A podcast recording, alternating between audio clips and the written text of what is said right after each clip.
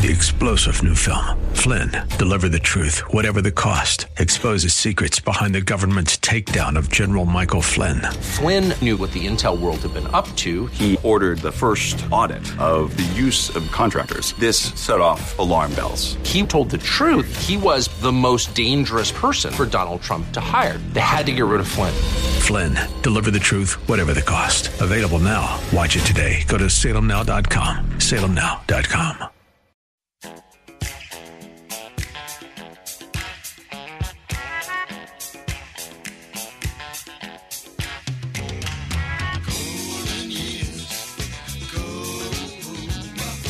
It's Ask the Lawyer with Mike Connors. Got questions concerning elder or state law? Attorney Mike Connors has the answer. He's been recognized as one of New York's top lawyers by New York Magazine and brings nearly 40 years of experience to the table. His office number is 718 238 6500. That's 718 238 6500. Here's Mike Connors. We are gathered here on hallowed ground, raised, heads bowed down. We're gathered here on hallowed ground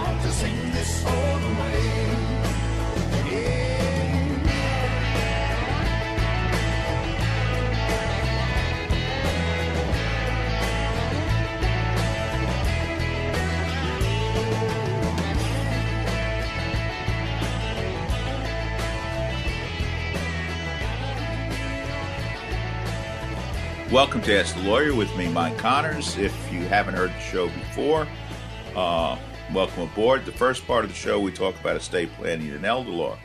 And the idea behind estate planning is to pass assets from one generation to the next, paying the least amount in taxes we need to pay legally, avoiding going through court, avoiding probate, and as far as elder law is concerned, trying to save assets from nursing home bills.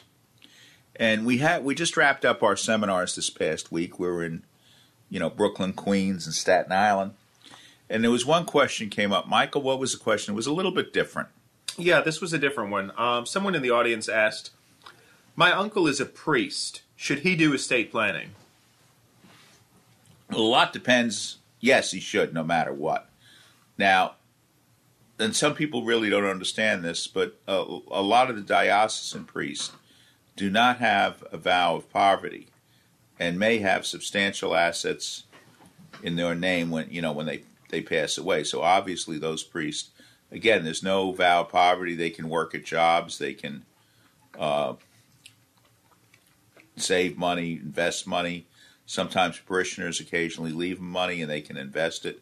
So yeah, in that case, you should have a will. Obviously, probably uh, most priests don't have any children, so you know who's going to be in charge, what's going to be in charge. Uh, you know, I, remember one bishop almost mandated that every priest do a will, just to avoid confusion within the, the, the diocese. Now, on the other side, let's say like our friend Father Paul. Father Paul has a vow of poverty, and he is not allowed to accumulate substantial or any assets in his name alone. Everything he does goes for the benefit of the Capuchin order. So he still should probably have a will to take care of his odds and ends. Some priests, of course, in their will, they want to leave their vestments to somebody. They want to make arrangements for who's going to say their funeral mass, uh, what funeral director is going to do the make the arrangements, what priest they want, you know, to say the the homily at the mass. So yeah, it, it, it really comes down to it. Everybody should have a will, no matter what. But a lot of people, again, don't real, realize or understand it. A diocesan priest does not take a vow of poverty. So a diocesan priest, let's say in the Brooklyn diocese or whatever, they can they can accumulate assets, they can save, they can invest their money, they can inherit from their parents, and hopefully do the right thing a priest like Father Paul who has a vow of poverty, which means all the money he earns as a medical doctor or as a, you know, for as an artist or whatever, it has to be turned over, you know, to his order. Now he gets a stipend or whatever, to, but it's, it's very minimal for a person of his education. And, you know, that's, you got to admire people like that. They're willing to sacrifice their lives, you know, for God. Now, we had an interesting day today here at the office. This show's being taped, but Viewpoint by Dennis Quaid came in to tape some of the some of our clients and some of our attorneys in, in the office. It was kind of interesting, and I really don't know that much about Viewpoint. Beth, do you? I really don't either. Um, it's my understanding. It's it's a show. Dennis Quaid introduces it, and it's each show is different, and it highlights usually a, a business. Um, sometimes it's obscure. Sometimes it's an everyday thing. Like our business isn't obscure. You know, it's estate planning, so that's something that everyone, you know, is is thinking about. Um, but I don't. There's so many different places, you know, streaming and you know, cable and dish and everything. It, I believe it started on PBS, but I tell you what, we'll find out more about it and we'll talk about it, you know, when it's coming up. But we had a lot of fun. Um, and when it's aired on PBS, we'll let you guys know. Not- Absolutely. you hear everything here anyway, but you might be wanting to turn in and, and see us on television. My goodness. Now, one of the reasons I was inclined to say yes to this was that Dennis Quaid, I you know, a lot of his films, I, I really enjoyed his performance in a lot of films. You know, for instance, the the first movie I remember him in was The Long Riders, and what I liked about that film, what was interesting about that film, they had a lot of brothers playing brothers, like the Keach brothers were playing the James brothers, the Carradine brothers were playing the playing the younger brothers, and I, you know, I can't recall the name of uh, Randy and Dennis Quaid, what brothers they played. There were lesser figures in the, you know, Jesse James story. Oh, that's right. They were. Oh, I should know that name too. Were they the Millers? Yeah, they might have been the Millers or whatever, but they were, you know, and that was interesting about that film. You know, that brothers were playing brothers, including the the Ford brothers at the end. Right. You know, so wa- that, it was very because you know there's a resemblance between the brothers. It was very good. I mean, uh, that was you know it was different in the time. You uh, you know you had music, original instruments, old music, not not newer music with it, and it was. Oh, you know, it was a little uh, hard around the edges, but it, I liked it. Different, like I say, different. It it felt real. Yeah, and of course, Frequency. It's got to be one of our favorite movies because, among other things, it centers upon the 1969 World Series. And of course, on this show, we've had a lot of the 1969 Mets on That's this right. show over the That's years. We, right. we were talking about Ron Ron Hunt, who was not in 1969. He was in the early 60s, and one of the mistakes the Mets probably made was trading him away. But Oh, that's another that's another question. But For ag- again, another it's a time travel thing, and and I think the one character is in the 1980s and the other character is 1969, and through a, a short wave, father-son, right? And through a shortwave radio, they're talking, but the guy in 1980s is telling his father in 1969 what happens in the World Series, and it gets the father off a murder charge. It's fun. It's a- it is it's great. a funny movie, yeah. And of course, time travel. It's it's one of the problems you always have with time travel. Do you, you can you change events in the past, and what's their effect on events in the future? And that So was very cool the way they did it because the I don't want to maybe if you haven't seen it watch it because it's a family friendly film but um It talks about rape and murder too. well yeah but it's it's positive it's got a wonderful positive ending and um and the and because the father and the son are able to work together long distance through this radio they're able to to save a person's life and um and you see the bad guy. You see what happens like mike's saying you see what happens to the bad guy as things in the past happen. Then like the guy what did he loses an arm or something. I, but i loved it because the bad guy gets what he deserves. Yeah, and of course there were other things he played. You know, we love westerns, so Dennis Quaid played uh, Sam Houston in The Alamo, the recent one, not the John Wayne. and a Gacy. very good Sam Houston. Yeah. Right. Although I don't know where he got the tri-cornered hat from. That's but okay. I, you know, it's interesting. I'm sure there's some historical thing from it. And of course, the other Western that you might remember him from is Wyatt Earp. He played Doc Holliday, which, you know, obviously at the same time Tombstone came out, and you have Val Kilmer playing a very flamboyant Doc Holliday, which I think entertained us all Right. and it was a great performance. I think Harry Carey Jr. said it should have been nominated for an Academy Award, but westerns usually don't get those nominations. I know, I know. But But as you're saying, you thought that Dennis maybe Quaid's Dennis portrayal was probably a lot closer to To reality. to w- the real Doc Holliday, a mean, nasty drunk. that he was, you know, a lot closer than the flamboyant Val Kil- Kilmer. Oh, I guess history will say it. You know, And you know, for, There- for me, Dennis Quaid, growing up, the first thing I ever saw him in was Dragonheart, where he was the the dragon slayer turned dragon friend. And yeah, that's a great movie with a great cast, uh, great entertainment. You talk about I love that you know, one too. and uh, you've got Sean Connery voicing the dragon. All right, You've right. got David Thewlis as the evil king, Right. and Pete Postlethwaite as the monk following them around. I mean, it's a it's a great cast and a a really good product of the '90s. So no, that I loved that one too. You know, speaking of Doc Hollidays, Michael, your fa- your fellow Xavier alum, he played Doc Holliday to Hugh O'Brian's Wyatt Earp in the TV series. Oh, what was the guy's name? Douglas Fowley. Douglas right, yeah, Fowley that's right. was the. He was he was Doc Ah.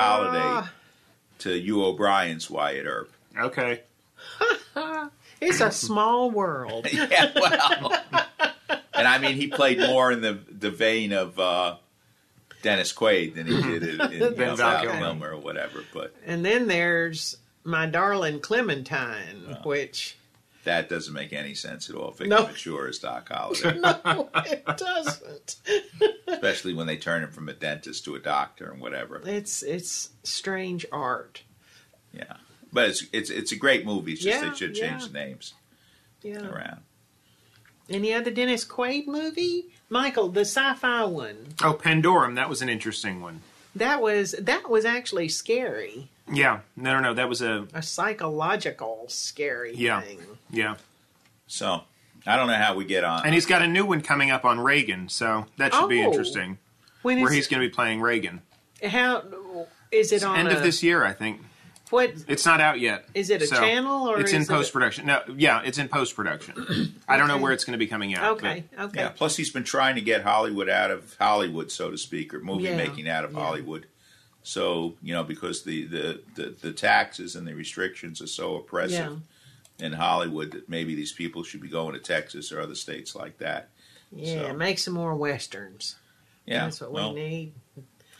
always need more. Barry Corbin said that. And I hope That's you, right. You know, tell everybody to write in and tell them to make we more need westerns. more westerns. And that's one of the things Barry Corbin and uh, Wilford Brimley said that it's expensive to make westerns now because you don't have guys who could drive wagons. Oh, Um, you know, it used to be you go on a lot and there'd be 10 stunt guys who could drive a wagon and uh, ride a horse and fall off a horse. And those guys don't, at least that's what they said. I, I find it hard to believe. Who but those the guy guys don't the- exist. the strange voice, and and they and he drove the stagecoach. Oh my goodness, Andy Devine? Andy Devine. I think he knew how to do that. I have to look that up, but I think Yeah, he my was, understanding is is because that's why Ward Bond didn't get the part because Ward Bond couldn't. Uh, Okay. Obviously, would have been a totally different part, but Ward Ward Bond couldn't drive a six. Yeah, nah, that's Oh, six you know, you know, what we almost forgot what. the remake of Flight of the Phoenix. Oh, that's right. Yeah. It wasn't. It wasn't. It wasn't the movie, original, other but- one, Right, I think they. it almost should be forgotten. No, don't say that. Look, people are making efforts at doing some. It was a, but it was a. They changed the. It was strange. Mm-hmm. But anyway, no, but I like Dennis Quaid. I, I've liked most of his movies. It's it's like somebody that's got a good heart, you know. Well, he never detracts from anything he's in. No, no, and somehow he he does make them come alive. I mean that that dragon guy. Mm-hmm. Oh, he. I felt so sorry for him. Oh my goodness. All right, I think maybe it's time for us to take a break. Uh, this year's an election year again, and we're going to be talking to an old friend of ours, Marvin Jeff Jeffcoat. I've known Marvin for years from the Catholic War Veterans, and he's done a little work for our office. He's now a lawyer in California, but he's going to be working.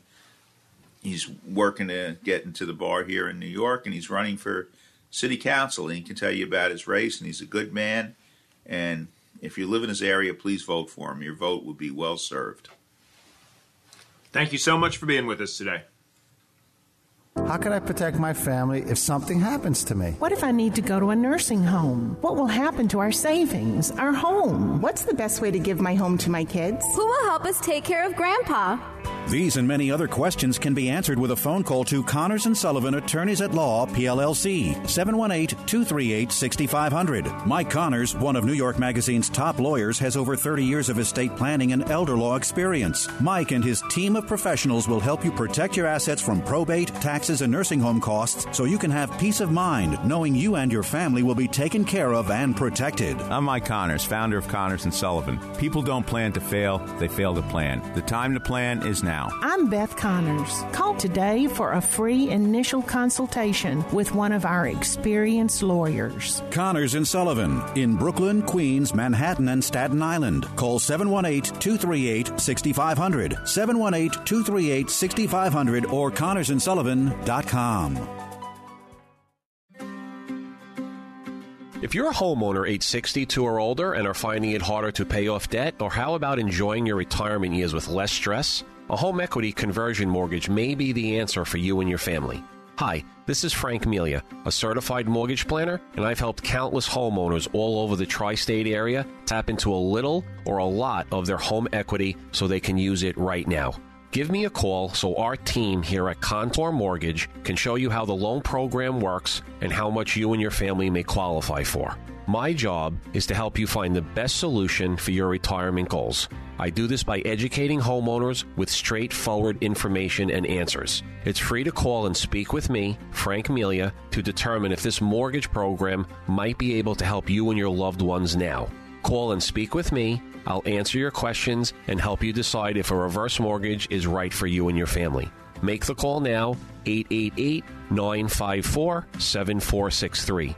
Once again, that's 888 954 7463, and you could be on your way to a better retirement. Frank Melia, NMLS number 62591, Contour Mortgage Corporation, NMLS number 34384. 990 Stewart Avenue, Suite 660, Garden City, New York 11530, licensed mortgage banker, New York State Department of Financial Services. Time now for Connor's Corner, where Mike takes a closer look at topics like history, politics, religion, and more. Here's Mike. Welcome to the Connor's Corner segment of Ask the Lawyer. Listen, again, this year is an election year. All the city council seats are up for grabs. And, you know, we've made a lot of progress in, in the last couple of years in the city council, and hopefully we're going to continue to be making progress. And we have one of the candidates, an old friend of the show, Marvin Jeffcoat. Welcome to Connor's Corner. Thanks, Mike. How are you? Okay, well, we're doing okay. So, where where is your city council district? What where do you live and, and where are you running? I live in Woodside, and uh, I'm running in uh, the 26th Council District, Woodside, Sunnyside, Long Island City, and a little bit of Astoria. Okay, now, listen, you're pretty set in life. Why why did you decide to run? Well, I'm running because I want to give my kids the American dream that my parents left to me. And I see the country and the city and the state moving in the wrong direction. And actually, I'm, I'm afraid because the Democrat socialists are in control of the city and they're running everything into the ground. Yeah, well, not only that, I mean, we're taping today on October 13th. Have there been demonstrations that you've heard of today so far? Well, we left the house kind of early this morning. Um, but you know, there's several demonstrations scheduled throughout the city, and uh, the head of the former head of Hamas has made a threat for worldwide jihad. And you know, you have a city, state, and federal government that has systematically disarmed the citizen, And I, I bring that up because it's critical to understand that an armed citizenry is a free citizenry. There was an Israeli IDF officer that was able to fend off several Hamas terrorists armed with automatic weapons with just his sidearm, a pistol. Um, but here in New York City, you know, even after SCOTUS clarified that we have a right to keep and bear arms in the streets, Kathy Hochul and uh, Letitia James, they deny us that right in violation of the uh, Constitution and in violation of what the Supreme Court has said. So, you know, in, in my opinion, you have criminal rogues that are running uh, the show and they're endangering everybody. People don't realize, but the police can't protect every citizen and they're not charged with doing that. Protection is up to the individual, but Hochul and her ilk would deny us that in the wake of possible terrorist attacks. So it's a very fearful time in New York, and that's it's one of the things I want to correct. You know, they they summoned all the NYPD officers in, and I think that was the right call. But they're going to provide some protection for some synagogues, and they're going to guard police precincts. But what about the individual citizen? None of us are empowered with the Second Amendment to protect ourselves as it should be. Yeah. Of course, the Second Amendment's not the only, but it's it's coming to the fore right now because you saw so many people tragically massacred. You know, and it, some people say, well, it can't happen here, but it could happen here. I mean, September 11th is not that far behind us.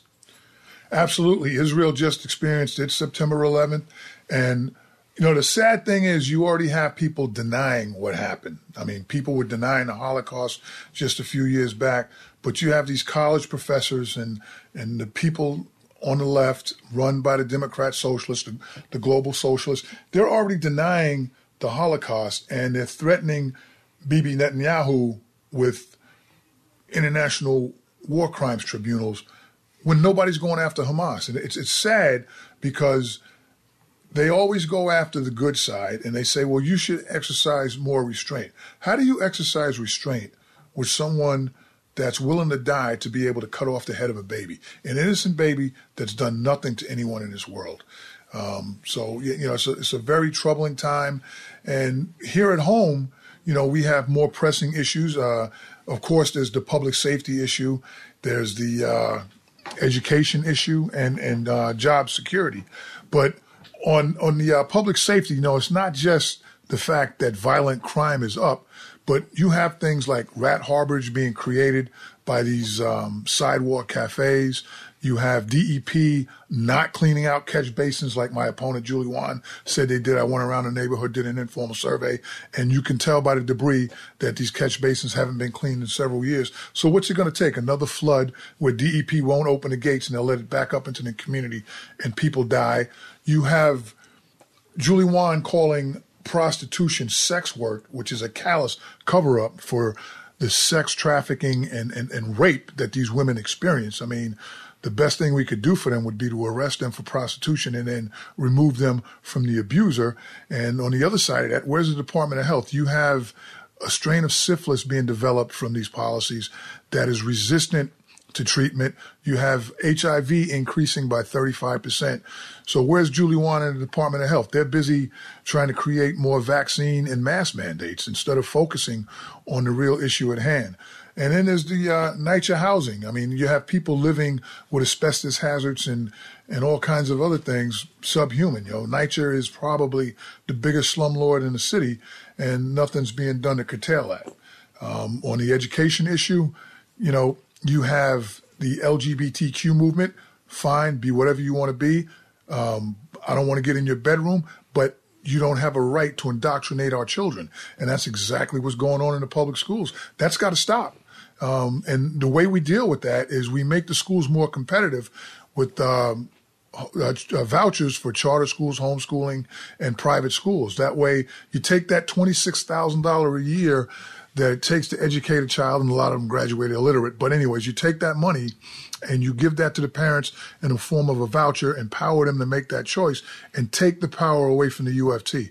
And one other thing I would do on uh, education is I would put the board of education's elections on the board of elections ballots so that it's open and transparent and people see who's in charge of their child's education. Economic prosperity, people are leaving New York in droves. Nobody wants to uh, invest in New York.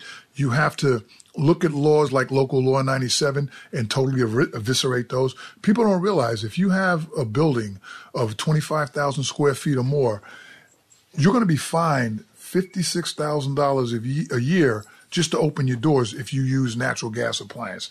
Now, you know, you can argue one way or the other whether electricity is more efficient than natural gas, but I'll tell you this. Being in the facility management business, electricity loses a lot of efficiency in transport. A lot of heat's given off. Um, but the, the, the main thing is most electricity, unless you have clean nuclear or uh, hydroelectric, like up in Niagara Falls, most electricity is generated from fossil fuels. So really, what have you done? What you've done is you've set up China and our adversaries to be in a better position because they're going to continue to use petroleum-based products. Their tanks are going to roll, and ours are not. Um, but the other thing is you got to look at uh, where our money goes. We need to lower the, the corporate, the personal income, and the property tax in New York so that people want to come back and reinvest in New York and create jobs. And then we'll be independent. Right now, Mayor Adams can find money to house what they're calling migrants, and they're really illegal alien invaders. They're pushing native New Yorkers out of the way. Native New Yorkers that are homeless are being displaced from their shelters. Disabled homeless veterans are being displaced from their shelters, and they but they can come up with money to put migrants illegal aliens in five star hotels until they can bring them out into the communities. And this is not by mistake. I mean, de Blasio said he was going to integrate and take the suburbs away from us. So guys like us, you know, we work hard all our lives. We um, establish a place for our families to live in relative safety, and they're going to take that away from us because they're going to bring the poverty and the crime and the prostitution and the disease and the violence to us. And um, so I'm running to stop all that. My opponent, she wants the status quo because I guess you know they, they take care of her and they pay her campaign costs and others. Yeah, you know, tell the audience a little bit about your background because we've been talking a little bit in a vacuum. But tell them where you've been in your life. Well, I started out in Queens General a long, long time ago. um, I, you know, I grew up in foster care in the system, so my heart goes out to the kids in the foster care system. Um, if they're being abused, I would investigate that because I have a personal stake in that. I'm fortunate enough to have met my foster parents up in Vermont.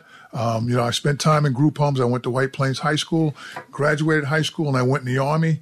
Um, I started out as a military policeman, and um, eventually, you know, that, that wasn't exciting enough for me, so I became an airborne ranger in the infantry, and uh, I've been stationed all over the world um, Fort Bragg, Fort Benning, um, Korea, Saudi well, Arabia. You're using the, the, the, the, old names right now. You're not using the proper well, names. Absolutely, because um, I'm not a politically correct kind of guy, and Fort Bragg will always be the home of the infantry. I mean, the airborne to me, whereas Fort Benning is the home of the infantry. I think what was done to our military is an absolute atrocity. I mean, you know, you had some great Southern Civil War generals that fought for what they believed in and they were on the wrong side of history, but you know they were Americans. And at the end of the war, um, General Grant recommended to President Lincoln that we give them a full and fair pardon and reintegrate them into the country again and heal the country.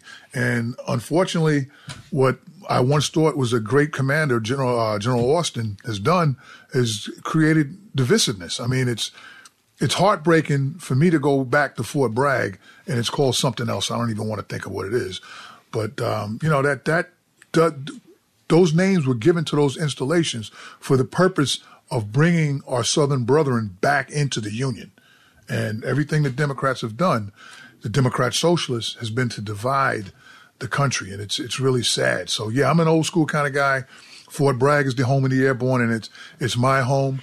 And um, just so folks know, um, Mike, you usually ask this question, but you know, I'm a black Catholic heterosexual male. Um, for those of you of the new generation, that would be I don't know he, him, and uh, uh, cis something or other. But um, that, that's who I am, and um, you know, I, I want to get back to a sense of normalcy.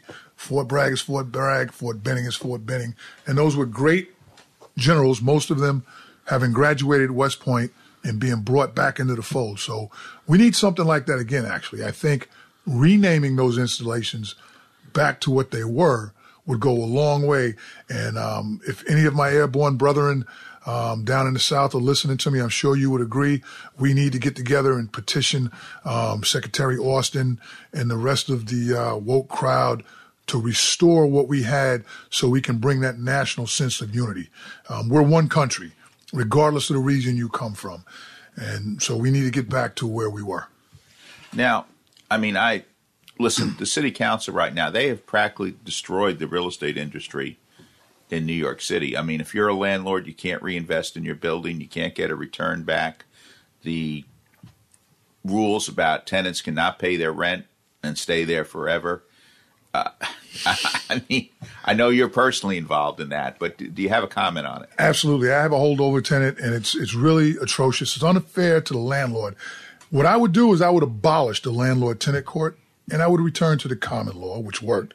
You know, you have uh, real property law, and you have the common law of contracts. A lease is just that, a contract. And at the end of that contract, if you're done, you're done. Um, you know, and they're going to say, oh, well, they're going to put people out into the streets. That's not true. Um, most of these people that are doing this are Section 8 tenants, and the city is more than happy to find some other landlord. But, you know, if, if, if the lease ends and it doesn't work out, the court should enforce that contract. And a landlord is the owner of their property. The tenant has a leasehold, not a property right interest. And that's essentially it's a Fifth Amendment's taking clause violation because the state has stepped in and it said, I'm going to act on behalf, which is what the government always does. I'm going to act on behalf of the people I want dependent on me, and I'm going to oust the landlord from his property. So what are people going to do? They're going to sell. And who's going to buy it up? Either corporate donors who would donate to the politicians or the state is going to buy it up. And what are you going to have? You're going to have a bunch of housing projects and uh, reservations in the city. You know, uh, Vickie Paladino has, has put up a great fight to preserve her culture and her neighborhood. And um, we need more people like her. And that's what I want to do. I want to preserve Woodside the way she's done Whitestone because they're going to just come in and totally change the landscape and force people out again, like I said, violating the Fifth Amendment. But there's other things like Local Law 97 we talked about. Um, I think it's 84 with the scaffolding. They're kind of coming up with all of these regulations, and they make it hard. Most people don't realize that most landlords are one and two family homeowners that live in the dwelling they rent. And, you know, they're trying to make ends meet. And so they open up their house to rent to people. They provide a decent place to live and the government violates them and takes away their property. It's a huge problem. So, excuse me, again, I would revert back to the common law and enforce the lease, the contract, um, and not take away a landlord's property the way they're doing. All right. Now, again, election day is what, November 7th? Absolutely. Nove- Tuesday, November 7th. All right. And there's early voting. I, Yes, so if you can get out there and vote for Marvin Jeffcoat and every other Republican that's running, early so that our votes count. We are uh, we're going to have our last fundraiser of the year at the Jackson Club, 5601 Northern Boulevard, and we're going to be recruiting people. Right now, I have a team of people that are out putting door knockers up, uh, door hangers up, and um, posters, and also I'm recruiting poll watchers because what I want to do is I want to have poll watchers at the poll site so that um, we can make sure that we have a free and fair election. We have uh, we have an app that you can log into prior to going to the poll, and if you observe any irregularities, please just report it. But you know, we want an honest count, and you know, after this time, if I lose in an honest election, then I lose, and we'll pack it up and go to Florida where I can live free. But if we win, we want to bring that freedom here to New York. Ah, you shouldn't move to Florida so quickly. I know it's probably the right advice. And I mean, here's one thing, and I just want to make a you know a comment about taxes. If you're, let's say, well, the, the numbers are going to change slightly the first of the year, but let's say, for the sake of argument, you're got a ten million dollar estate, which may sound like an enormous estate, but you know, if you own real estate in New York, it's really that, that not that much. So if you die a New York State resident and you're single, you have a ten million dollar estate, your children pay a million dollars in taxes. You move to Florida, you're a Florida resident, your children pay zero taxes. And that's why we're losing a lot of the people because if you have $10 million in assets, it's not hard to establish residency in Florida. and we're losing our tax base here because it just doesn't pay to be a New York resident if if you have money. And I mean, the numbers can go up. I mentioned 10 million. Numbers go up, those taxes go up. So, you know, it's it's about time the New York State, New York City government woke up, and the taxes do drive hardworking people out of the city. But anyway, November 7th. Do you have a, a website, Marvin? Absolutely. MarvinJeffCo.net, MarvinJeffCo.net, MarvinJeffCo.net. Hope to see you all out there before November 7th. Thank you for being on Connor's Corner. You're welcome, Mike, and thank you. The Guild for Exceptional Children, or GEC, has been providing excellent care to children and adults with developmental disabilities since 1958. It is our mission to help build better lives and brighter futures for the people in our care. We serve nearly 1,000 individuals each day and are proud that 90 cents of every dollar is used for actual services. Please visit www.gecbklyn.org or call 718 833 6633 to learn more. Do you have somewhere to sleep? Did you eat today? Are you making ends meet? For thousands of New Yorkers, the answer is no. For children and youth, adults, seniors, people struggling with addiction or mental illness, and for the isolated, Catholic Charities of Brooklyn and Queens is there. With 160 programs and more than 4,500 units of affordable housing, Catholic Charities is one of the largest multi-service charitable organizations in the nation. We help change lives and build communities. If you or someone you know needs assistance, call 718-722-6001 or visit ccb bbq.org. How can I protect my family if something happens to me? What if I need to go to a nursing home? What will happen to our savings, our home? What's the best way to give my home to my kids? Who will help us take care of Grandpa?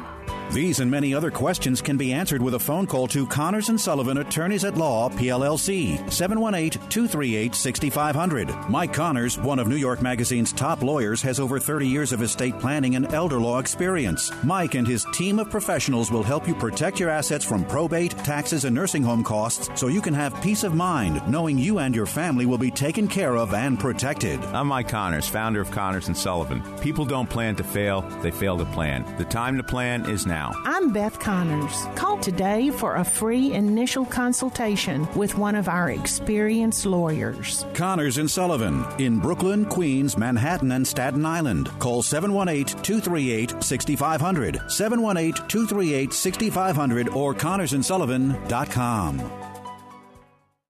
Welcome back to Ask the Lawyer with me, Mike Connors. We're, we're reversing our schedule a little bit now. We have one of our attorneys with us, Eugene Krivlitz. And we were talking world events a few minutes ago when, when Marvin was talking about politics and so forth. But we also talked about viewpoint. And, and one of the questions Viewpoint brought up is like, when is it too late or too early to plan? And Eugene, you had a good point on it. So, where do, where do a lot of our problems come up? So, I, I would thank you for having me. It's always good to be on the radio show. But I would say there's no such thing as planning too early because the documents that we draft, the plans that we create for our clients can always be amended or changed. There's practically no document that we do that if the client wants to change later on in their life, if they have a change in circumstances, that they can't do so. The problems arise when clients come in and do their documents late in their life or don't do them at all. Um, the reason that the problems may arise is that clients tend to create their estate planning when there's some sort of a need for it. And when there's a specific need for it, chances are that they might not be in the best uh, either health um, or have some sort of diminished capacity at that time, which creates an opportunity for anyone who may want to contest their planning or try to invalidate some of those documents for their own selfish reasons. It opens the door for them to come in and either create a very lengthy, expensive uh, legal cases or or um, delay the administration uh, of the estates or the administration of the w- w- trusts or any other documents that are set in place. Like, in other words, if you read a law book or whatever and they talk about capacity to do a will, they say you need very little capacity to do a will, and that you know if, if you have the barest knowledge of your assets and you know who your relatives are, you have the capacity to do a will. You don't really have to be on top of your game. And in theory, you can not have you could have the capacity to do a will, but not have the capacity to sign a power of attorney. In theory, now I have never met that person in forty some odd years of practicing who could sign a will, but who could not sign a power of attorney. But but that's that's what the law book said. You need the minimum capacity to sign a will. But as a practical matter, if somebody has ammunition and they get some medical records and they just try to exploit them and make mountains out of molehills, sometimes you confuse the triers of fact where maybe you think a person is not competent. And of course, that's your point. The later you wait, the tougher that's going to be. Somebody has a stroke. That doesn't mean they can't do a will, but somebody has a stroke, and then all of a sudden, some disgruntled heir brings something in court, and and you can say it as much as anybody, but the problem is if it goes to court, it usually gets settled. Right, because you will be in a situation where nobody's going to take your word for it that the person had capacity. You have to go through sometimes a multi-year process through lengthy discovery procedures um, to show and, and, and to prove that um, the person was competent or disprove the arguments that the objectants will be making. And again, it's time consuming, it's stressful. A lot of our clients um, don't understand necessarily that even if everything was done legitimately, if the person and, and we would never sign documents if we didn't feel that uh, the client did not have the proper capacity to sign them. But nonetheless, uh, we can't prevent an heir from bringing a case in court and then having to litigate the case for many years. And the one thing, uh, getting back to planning early, the one thing I've seen in a lot of cases that stops a will contest or whatever, if somebody did a prior will very similar, let's say 10 years earlier. You know, if somebody did a will when they were 65 and they change it when they're 75, maybe when they have diminished capacity, but it's still pretty much the same will. Let's say there's a no good nephew or whatever who wasn't in the will when they were 65 and is not in the will when they're 75. Well, that nephew has very little legal ground, you know, because he wasn't in the in the will when the person was 65. He wasn't in the will when the person was 75. He has very little legal ground, and that's one case where you might get a judge to dismiss the case outright if there are two wills with that person not being named, especially if they're more than a few years apart. But even somebody, if you want to prevent a will contest, one of the things you can do is do your will over, make some changes, and do a will at separate times because each will has to be dealt with in court. We had a case some years back. In fact, we just saw one of the family members, a granddaughter. Um, we had a will that was signed on October 31st of whatever year it was, and maybe it was about 30 years ago. And that will was denied probate, but there was an identical will signed October 30th because what happened was the lawyer hand wrote a will in person at the time, then typed it up, got it signed the next day, but it was signed on October 30th, the handwritten will. October 31st was the typed will. The October 31st will was thrown out. There was a nurse who said maybe the person didn't know what they were doing, and that kind of threw a question of fact in. The jury made their decision. But then we had another will dated the day before. That's still a separate trial, and nothing is going to discourage a um, objectant. Somebody objects to the will more than if they have to win two trials, because one, no lawyer is going to take two. Ordinarily, is going to take two trials on a contingency. You know, which is one reason a lot of times we sign our trust and wills on different days. Yeah, it, it can't hurt to have multiple wills done over time, to have a will and a trust done on separate dates. It makes it that much more difficult for anybody to come in and try to invalidate that plan, to try to disrupt that plan. Um, again, we can't prevent from uh, somebody from trying, but we could make it extremely difficult. We could make it extremely um, unattractive for any attorneys to take that case on contingency basis. And what that means is that anybody who wants to challenge the documents would need to find an attorney and pay him at an hourly rate um, out of their own pocket. Right. So, uh, unless they really believed strongly that they had a good case and uh, they might actually need to have some facts in their favor, um, in order to retain an attorney, pay him hourly, and prepare to pay him hourly for years during litigation, and especially having knowledge that there's multiple documents that they will have to litigate and have multiple trials in order to get to their ultimate goal, which is to invalidate the entire estate plan.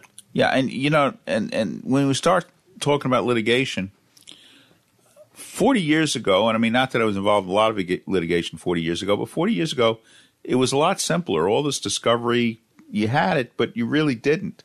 A lot of times, you would just have a will. Somebody would object to it, go to a conference. Maybe eventually the judge would call a trial, and the matter gets settled. But now you have all this discovery going over financial records, medical records.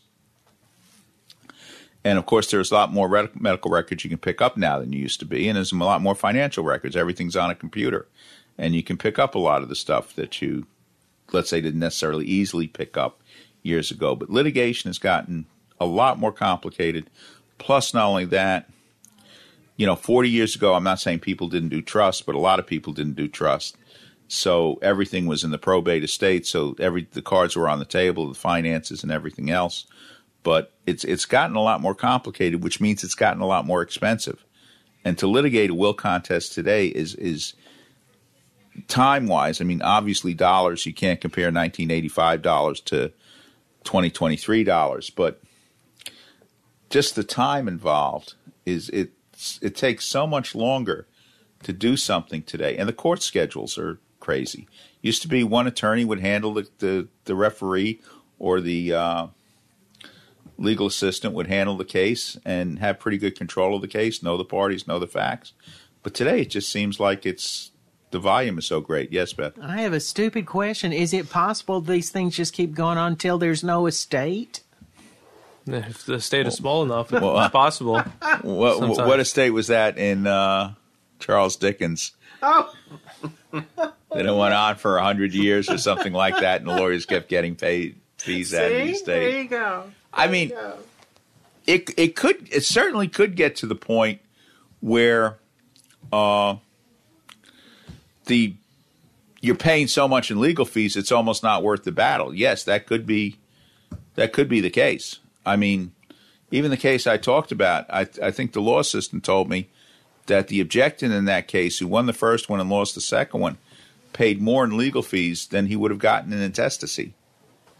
And you know, it's just it's mind blowing. But some sometimes people are willing to fight over principle.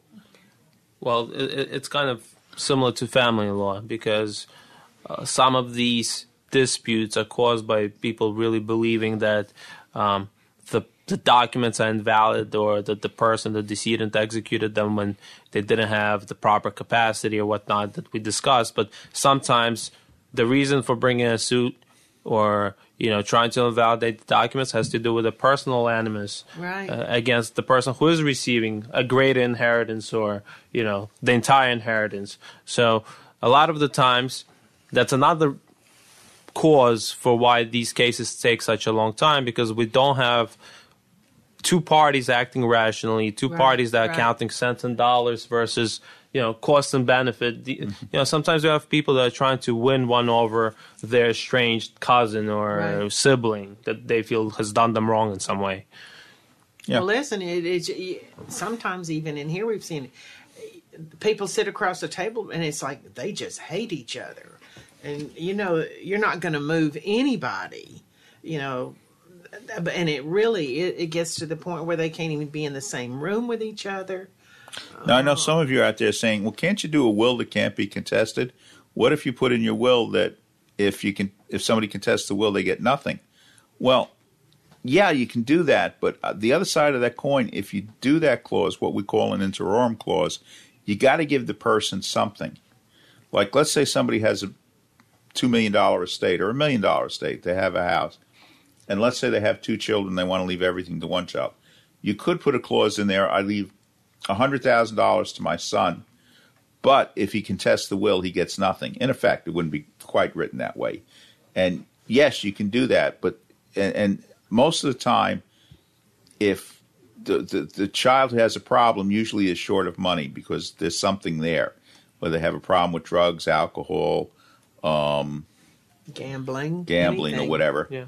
And you know, and, and if the executor through a lawyer or otherwise says, "Here's your check for hundred thousand dollars," sign a receipt. In a lot of cases, they will sign that receipt. And not only that, if they're getting good legal advice, uh, and they go to a lawyer, and the lawyer says, "Listen, you got hundred thousand dollars tax free, cash the check. Why fight? And you know, maybe." Maybe we can get two hundred thousand dollars years later, but you're going to have to pay legal fees, and it's going to take years if, they're getting the honest advice, then yeah, they're gonna they're gonna take that. Yeah, sometimes people are led astray. Some people have grudge matches or whatever. But in my experience, if if you put it something, but the gift to the person or the bequest to the person has to be large enough so it hurts that they don't take it. Like five thousand dollars ordinarily is not going to do it. You know, you're going to have to say, here's a hundred thousand, fifty thousand. It depends on the size of the estate, but it's got to be enough that the person is really going to regret contesting the will. And and the higher the number, the better. And that's one of the ways we can stop a will contest. The other way is we have wills with similar numbers or whatever at different times. And that's one of the ways because no lawyer takes it on a contingency. And of course, one of the best ways to do it is to do a will, do a trust, then do a will, and then the person has to win three lawsuits.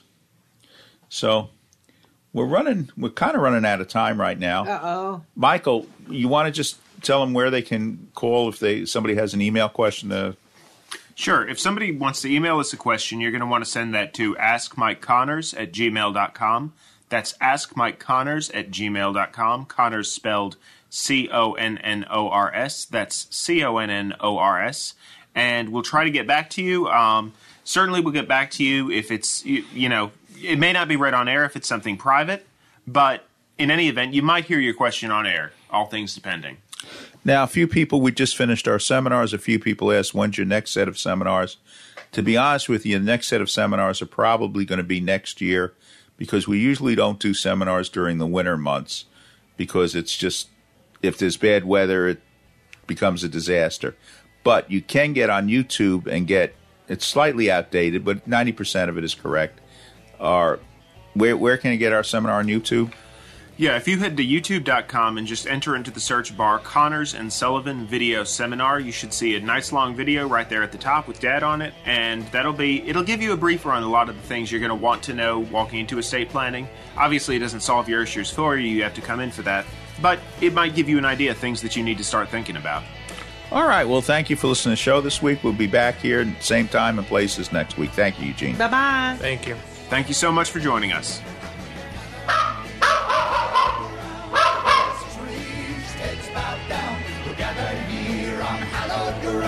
Sing this away.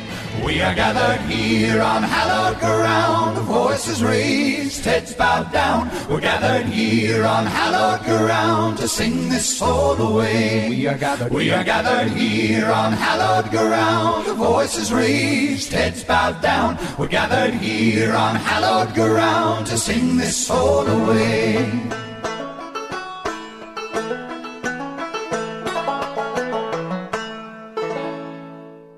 Hi, Kevin McCullough. Are you or your parents' assets protected from nursing home bills? Did you know these bills can exceed $15,000 a month? People work their entire lives to live comfortably in retirement, but when people become ill and need to go to a nursing home or receive home care, the bills can drain their assets, leaving many people bankrupt. The good news is that you can prevent that from happening if you plan in advance. Connors and Sullivan's lawyers can customize a plan that specifically protects your interests, including your home. Schedule a free comprehensive telephone consultation with Mike Connors to discuss your issues and concerns from the security of your home. Call today 718 238 6500. 718 238 6500. Don't let nursing home bills take your life's savings and leave you and your loved ones bankrupt. Don't wait another minute. Mike Connors can take you through the process by telephone and start a plan designed for you today. That's 718 238 6500. 718 238 6500. The preceding pre-recorded program paid for by Connors and Sullivan Attorneys at Law, PLLC. Three star general Michael J. Flynn, head of the Pentagon Intelligence Agency, knew all the government's dirty secrets. He was one of the most respected generals in the military. Flynn knew what the intel world had been up to. He understood its funding. He ordered the first audit of the use of contractors. This set off alarm bells. The explosive new documentary, Flynn, Deliver the Truth, Whatever the Cost, uncovers the facts behind this scandal. Flynn told the truth. He was the most dangerous person for Donald Trump to hire. I find out the worst enemy that I'm going to face in my life is right here in America. They took my assessment and they wanted me to change it. And I was like, I'm not changing it. They had to get rid of Flynn. With in depth interviews, archival footage, and never before seen personal records of the man behind the headlines. I just felt like I was drowning. Flynn, deliver the truth, whatever the cost. Available now. Watch it today. Go to salemnow.com. Salemnow.com.